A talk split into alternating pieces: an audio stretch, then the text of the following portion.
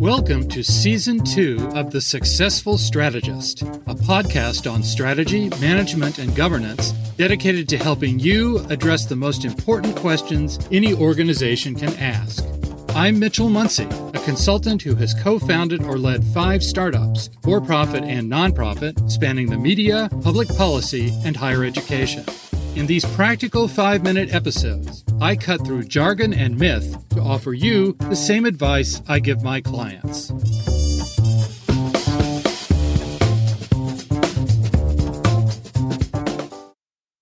Good morning. This is the eighth and final episode in a series on the elements of a strategic plan.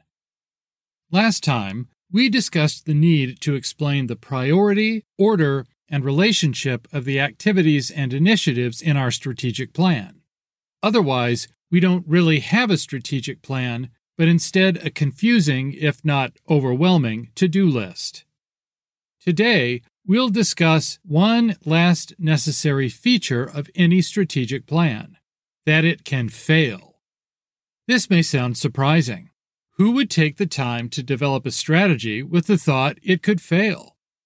We need to remember that no strategy is a guarantee, because we can't guarantee something that hasn't happened yet. More important is that if a strategy can't fail, then it can't succeed either. Going back to the first episode in this series, we discussed what it means for something to be a plan at all. We made the analogy to taking a trip, which requires a specific destination. If we haven't chosen somewhere to go, there is no trip. In the same way, a strategic plan that doesn't aim to bring about a clearly defined state of affairs isn't really a plan, because there's no genuine goal. As we've discussed before, organizations try to get around the need for clear goals by pledging to do more of what they've been doing and to do it better. They tell themselves this allows for flexibility and agility. But why more rather than less? What is better? The more better approach reveals there's no standard for gauging the organization's progress. Without a commitment to a standard in advance, we'll inevitably decide that whatever does happen is satisfactory, or at least that no one else could have done better. It's the same as shooting arrows than drawing bullseyes wherever they happen to land. In this situation, we can't claim to know what's actually going on in our own organization. I wish I could say this is rare, but a large majority of organizations I've worked with over three decades had two things in common. They were certain their performance measurement was adequate, and they discovered they were wrong, often in surprising ways.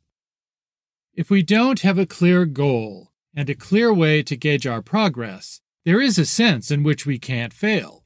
There's no goal to fall short of, after all. A more better plan plausibly avoids failure by doing one more of whatever, or doing it marginally better in one respect, however trivial. But not failing is not the same thing as succeeding. It is often the same thing as mediocrity. My suggestion for today is Ask whether your strategic plan contains clear standards of performance whose connection to your goals is explained in detail. If the plan lacks either of these, can you develop some suggestions? This is the conclusion of Season 2 of The Successful Strategist.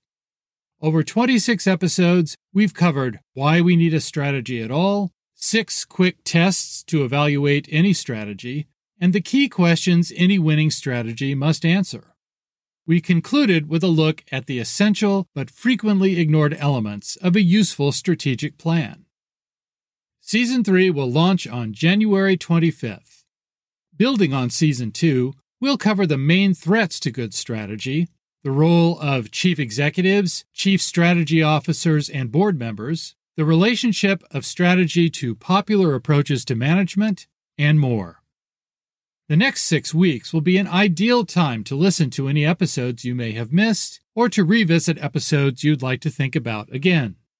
If you found the podcast helpful, please leave us a rating and consider writing a brief review. Thanks for listening this season, and I look forward to talking again in January. Most people learn about podcasts from friends and colleagues. If this episode was helpful, please take 30 seconds right now to recommend The Successful Strategist to one other person. And be sure you haven't missed any of the previous episodes. If you'd like to receive my twice monthly newsletter, which includes show notes and a summary of important ideas about strategy, management, or governance, sign up at thesuccessfulstrategist.com. I'm glad we could invest this time together.